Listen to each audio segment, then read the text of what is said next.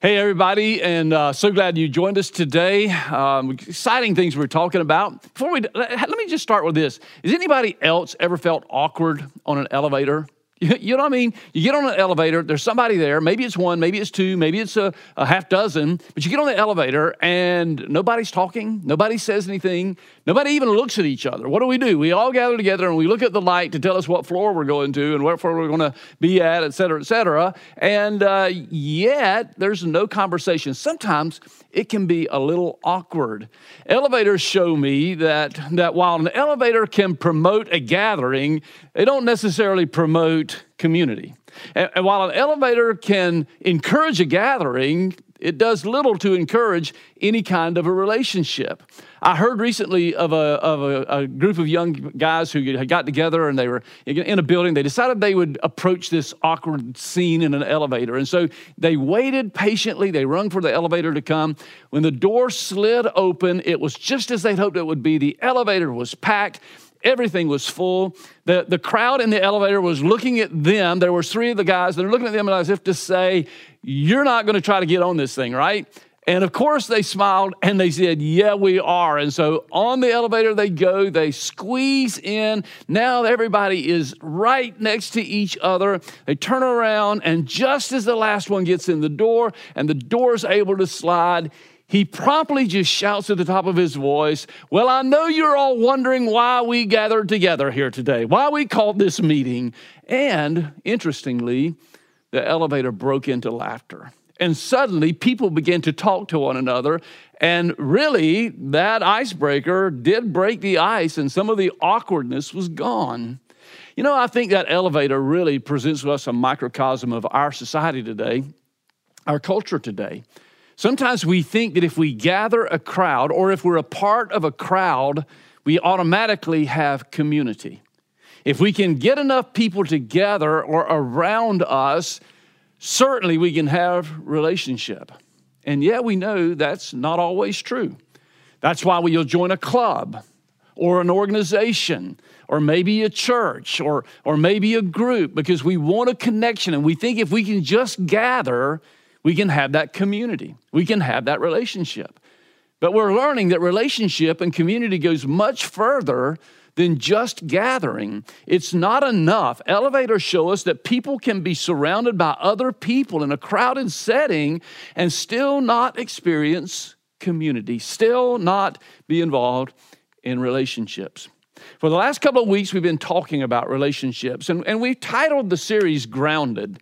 We, we did that on purpose. We did it very intentionally because of what we believe. And that is, we believe very firmly that relationships are the ground we grow in. Relationships are more than just something that adds a little spice to life, relationships are essential. Relationships form the ground upon which we, in which we grow. That is, as we grow emotionally, we can grow mentally, we can, we can grow spiritually through relationships is very, very important. We've seen, for example, the last couple of weeks how God created us. And when He created man, He created us for relationship. Yes, from relationship and for relationship. He created us for a relationship with God. Very important that we start with that relationship and get that relationship in order. And when that relationship is in order, then our relationships with other people are in order. Now, here's the thing not only were we created for a relationship with God, we're created for a relationship with other people.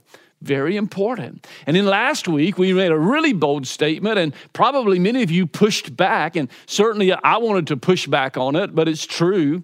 And that is, we really need other people.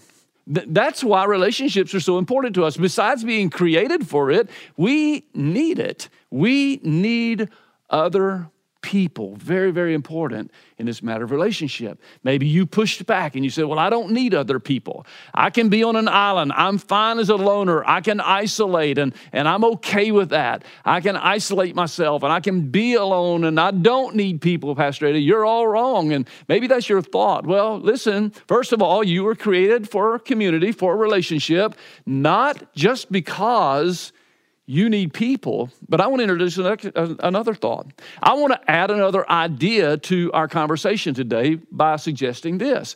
Not only do you need people, but people need you.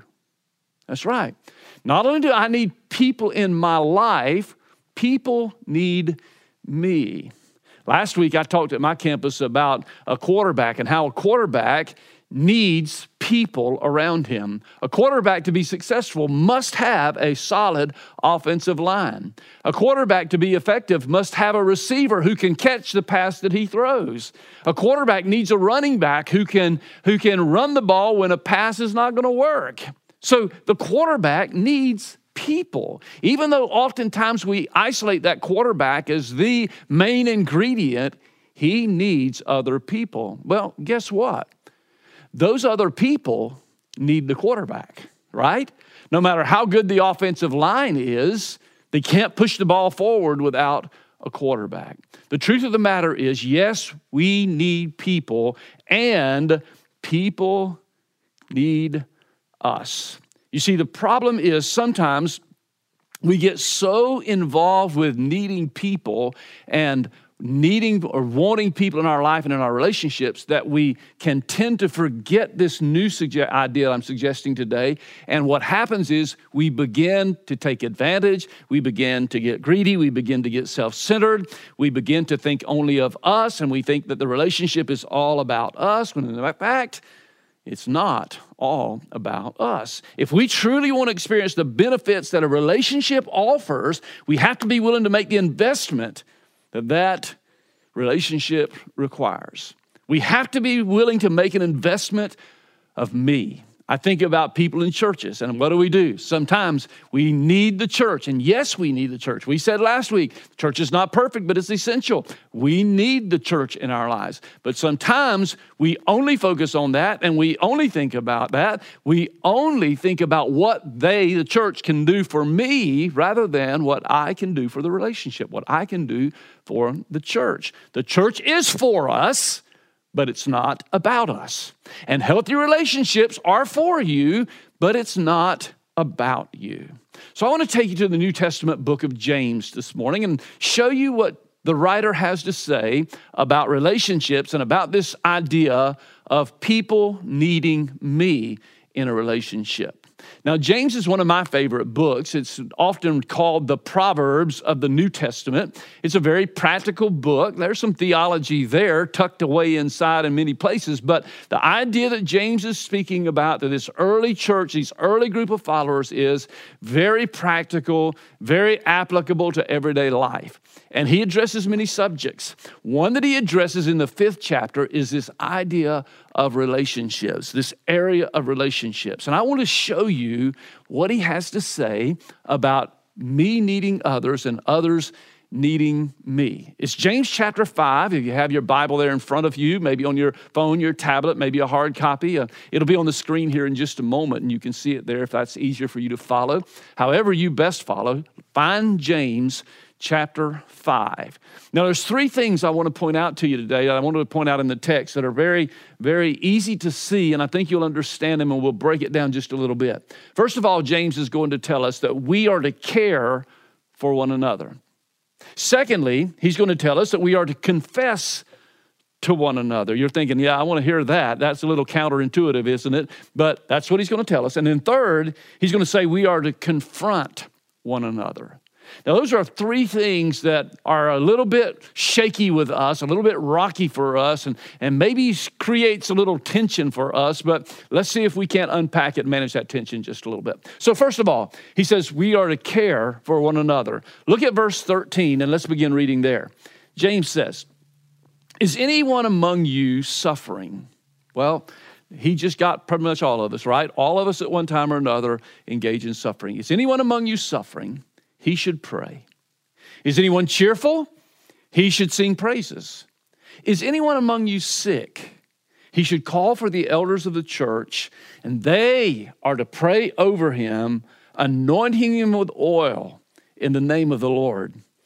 The prayer of faith will save the sick person, and the Lord will raise him up. If he's committed sins, he'll be forgiven. So, here's our first hint at relationships. James says we should care for one another. When someone's suffering, we should care. When someone's sick, uh, we should care. When, when someone is in need, we should care. And that care should go just beyond a little empathy or sympathy that we may have in our heart.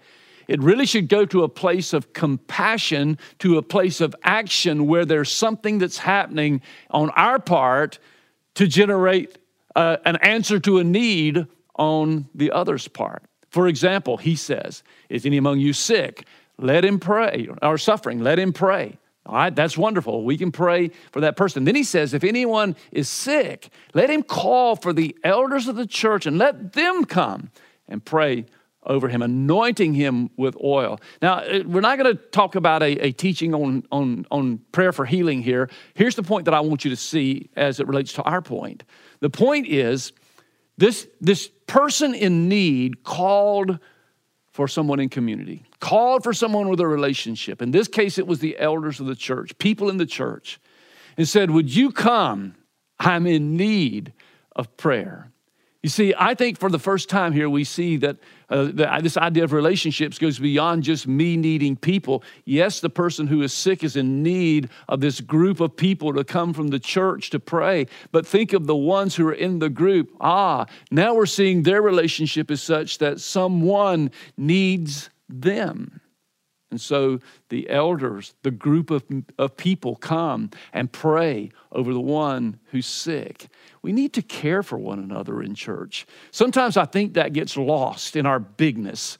Sometimes because our lives and, and our compartments in lives, and, and sometimes because of the things that we're involved in, and whether it's a club or, or whether it's at work or, or whether it's at a church, sometimes we get an elevator feeling.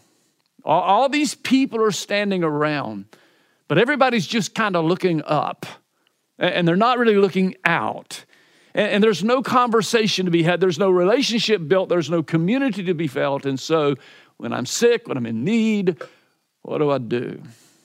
So, church family, boy, it's important for us to hear this about relationships that not only is it true you need people, but people need you. Now, I want to be careful here. I want to say something that uh, I don't want it to sound like whining because, man, I, frankly, I love what I do. But I do want to uh, bring about a truth here. And the truth is, I want you to notice this is not the professional staff of a church. It's called, it's a group of elders, it's a group of people from the church who are coming to pray. You know, you can pray. You may be saying, well, what can I do with somebody? You can pray. Now, uh, we're fine with you calling us. I'm, I'm okay with you texting me or emailing me or, or messaging me about a prayer need that I can join you in prayer with. Please do that. We're fine with that. You can even right now, while we're talking about it, just jot it down on a, on a note, respond, give us a reply. Let us know if there's somebody you can pray for. That's fine. But here's the other thing, too the scripture teaches us a truth we call the priesthood of the believer, meaning that all believers have that opportunity and that right to pray and to care and to minister to one another. My prayer is that we would grow stronger in relationships so that we can care for one another. That's why I think small groups are so important. You see, small groups help us to eliminate the elevator syndrome. Small groups help us to get more than just a group of people gathered together looking up it gives us an opportunity to get to know each other and to care for each other. As a matter of fact, way back when the orchard first started, you know what we first called our groups? We called them care groups. Why? Because we wanted groups to care for one another. You're thinking, well, Pastor Eddie, I thought that was the pastor's responsibility. I thought that was the church leadership role. Well, you know what? We gladly accept that, and we do love caring for people. The problem is, we often don't know of what's happening or don't have the bandwidth to care for what's happening, to take care of what's happening. Does that make sense? There's just a limit, there's a lid that's put on there. But when we involve everyone, when you're involved, when I'm involved, when everyone's involved, we have an opportunity to lower that lid or to raise that lid and make sure we care for one another. Secondly, James says we're to confess to one another to confess to one another. Let's, let's read and hear what he says about this. Verse 16. Therefore, he says, confess your sins to one another and pray for one another so that you may be healed. The prayer of a righteous person is very powerful in its effect. Elijah was a human being as we are, and he prayed earnestly that it would not rain. And for three years and six months, it did not rain on the land. And then he prayed again, and the sky gave rain, and the land produced its fruit. Prayer is a powerful, powerful gift that we're given, aren't we? What a gift that God has given us to come to the throne of grace boldly and to pray. Yes, to pray for ourselves, and yes, to pray for others. And this wonderful doctrine of the priesthood of believers says that you don't have to have me, a pastor, to pray for you. You can pray. You, you don't have to wait for someone else to minister. You can minister. And so he says it's important to pray. But in order to do that, sometimes there has to be a confession. And so he says, because of our belief in prayer and because we want to care for each other, a part of that process of caring for each other is confessing to one another our shortcomings. That's the idea. Confessing to one another our shortcomings, our needs. See, some of us are too prideful to do that, honestly. Some of us just care so much about how we present ourselves that we don't want anyone to know we have a need. I, I know. I, have experienced that in my own heart and life. I was always, I've always been the one who would pray for someone, but I'll never forget several years back when my youngest grandson at that time, Brody, Uh, got cancer. And, and when we discovered cancer in his eye, he was two years old. And, and frankly, for the first time, I felt like I need someone to pray for me, to pray for Brody. And I began to work and listen to the Lord, and the Lord began to do a conviction in my heart saying, You know what? You have to confess that need. Yes, there's humility involved there, right? Yes, there's a humility involved in confessing a need, confessing that we need prayer. We're confessing that we have a need. Some of us don't want to confess any need at all. Some of us want us to think that we want others to think we have no needs, that we can handle everything. And the truth of the matter is, we cannot handle anything. And we must humble ourselves before God and be willing to confess our shortcomings, confess our needs. And in some cases, even the sin as we think about sin needs to be confessed. We are to confess to one another. The sin that flourishes is always hidden. And bringing it out in the light and owning it is often a first step in killing it. So, yeah. You say, well, I don't want to just do this with anyone. Again, I think this is the beauty of being a part of a smaller group, not an elevator community, but a, a healthy, relational community that loves each other and cares for each other to the extent that we can even be comfortable confessing to one another, knowing that reaction is going to be love and not judgment. Well, that brings me to the next thing, and the next thing may be just as difficult. James says we are to confront one another. Listen to what he says in verse number 19 My brothers and sisters, if any among you strays, if any among you strays from the truth, now he qualifies it even more.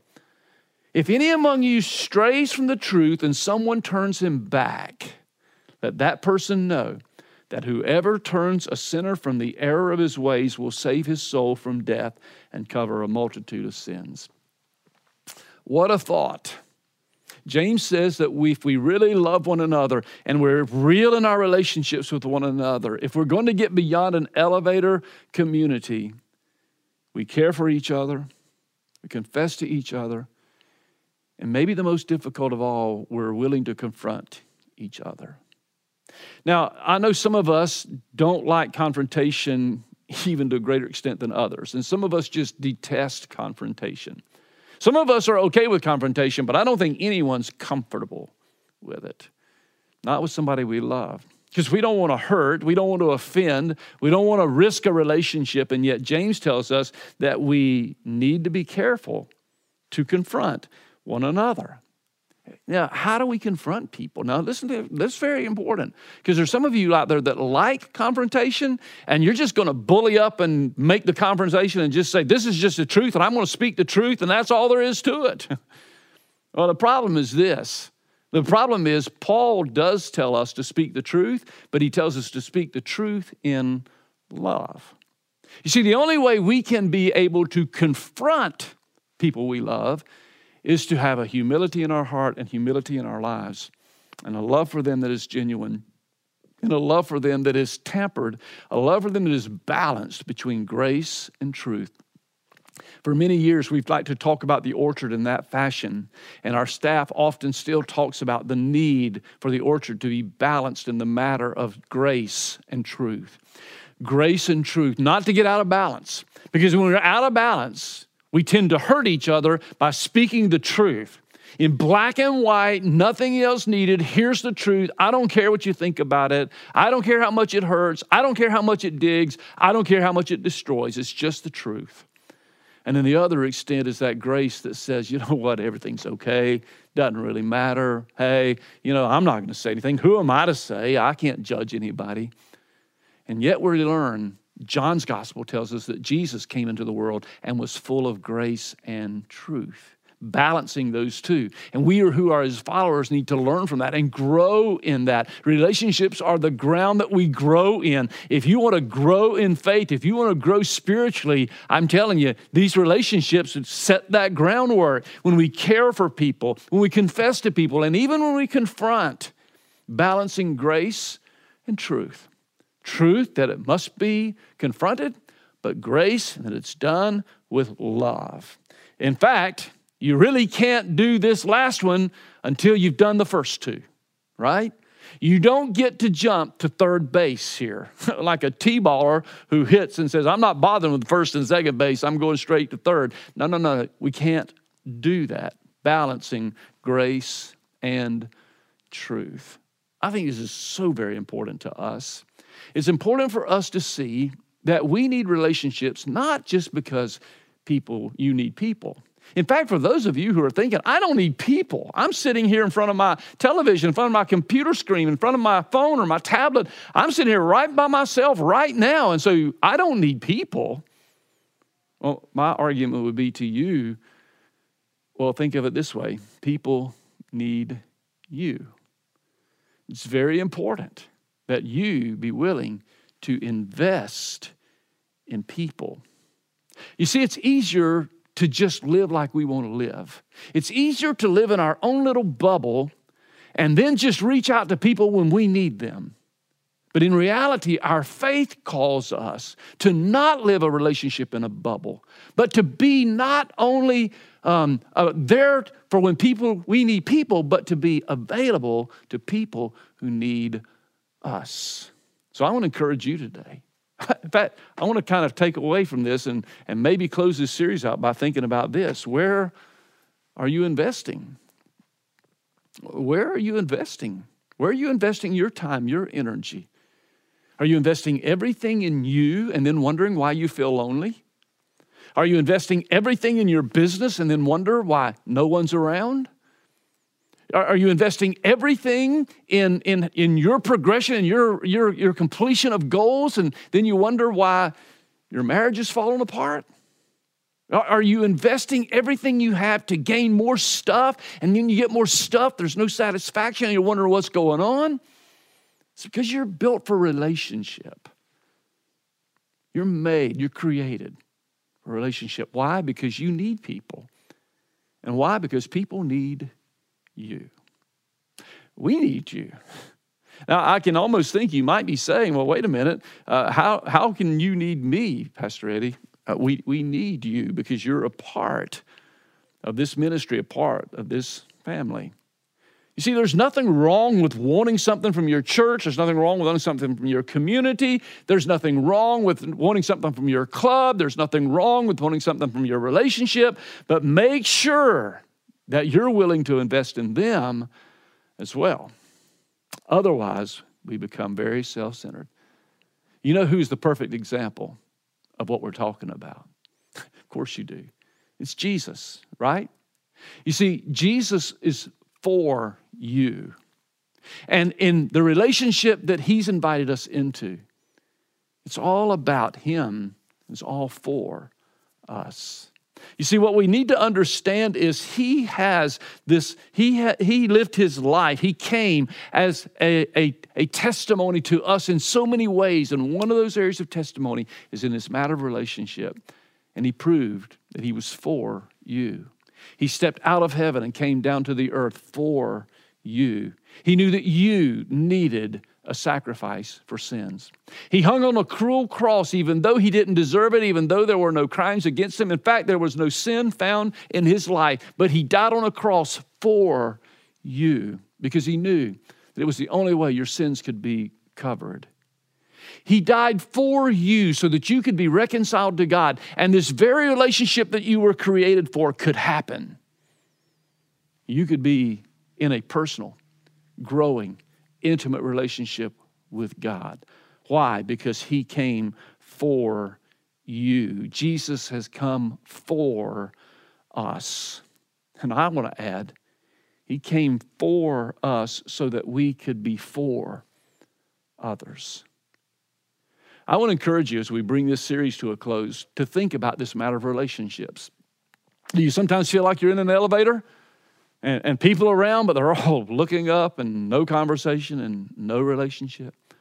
Or maybe you can't even be in an elevator right now. Maybe you're sitting there because you're vulnerable uh, health wise in this moment of, of pandemic here that we're experiencing across our world. And, and, and maybe that's a, a, an issue that doesn't even let you be in an elevator. And you say, But I don't know how I can be in relationship. How can anyone need me? You may be asking. Oh, listen, we need you. See, well, how do, what, what do you need from me, Eddie? Listen, I, don't I want to tell you just honestly, we need your encouragement. Maybe, maybe you know what? We, we have a relationship here, right? It, it, it may be virtual and, and certainly it's over the airways, but truth of the matter is, we need you. We need your encouragement. If, if, if, you're blessed, if you're encouraged by something you're reading or hearing or, or something that's happening, we need to know that. We need your enthusiasm.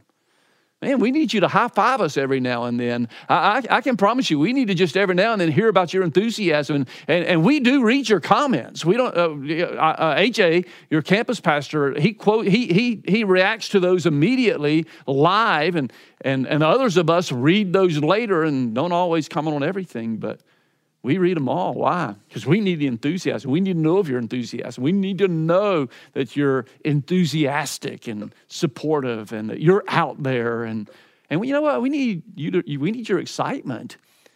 Man, think about how it would encourage us and help us for you to just hit share right now, just share it with somebody. Copy the link and send it to a friend, a neighbor, someone down the street. Then you make a connection, right? You're connecting with somebody, you're conversing with somebody. Yes, it may be online, or yes, it may be over a phone, or however it might be, but you're making a connection and you're encouraging us with your excitement and your enthusiasm. And, and that's how we work together in community and relationship as partners in this ministry, all intended to share the good news of the gospel of Jesus Christ. That God so loved the world that he gave his only begotten Son, that whoever believes in him would not perish, but have everlasting life. The greatest message we could ever share.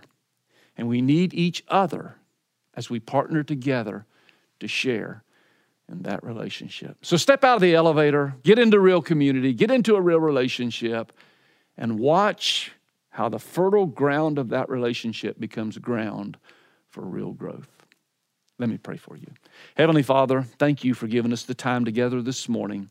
Thank you for the ones who are listening, Lord, and thank you for the ones who are watching. For those who, Heavenly Father, who you have spoken to through this message and through the music today. And God, for those who have worshiped you online, I am so grateful for each one of them. And God, would you just speak to them and help them to know that you desire a relationship with them and desire for them to be in relationship with other people, and then guide them as they seek to determine how they can be a part of that relationship with you and with others. Thank you, Lord, for this opportunity. In Jesus' name we pray. Amen. By the way, before we do our last song, we're actually starting an online group And, and right now, you could be a part of a small group that I've been describing throughout this, this uh, conversation. And, and you know what? You can be a part of that. You say, well, how can I be a part of it? You can do it virtually. That's how we're doing it. So, all you need to do if you're on Facebook, just message us or, or, or comment. If you're on our website, you can just comment. You can, you can speak to somebody about it right now. Somebody's waiting to pray for you. Somebody's waiting to chat with you. Somebody's waiting to hear you say, you know what, I'd like to be a part of that group. As a matter of fact, we're just waiting for a couple more people and then we're going to begin this group. Maybe, maybe that would be a good takeaway for you from this series on relationships. Get into a group. Ah, just try it. I don't know if I can do that or not. Just try it. You get on an elevator, even though it's a little bit awkward. You get into a group, it may be a little awkward at first, but watch how God will soften your heart as you unite in relationship with people. God bless you. See you next time. Let's worship some more in singing.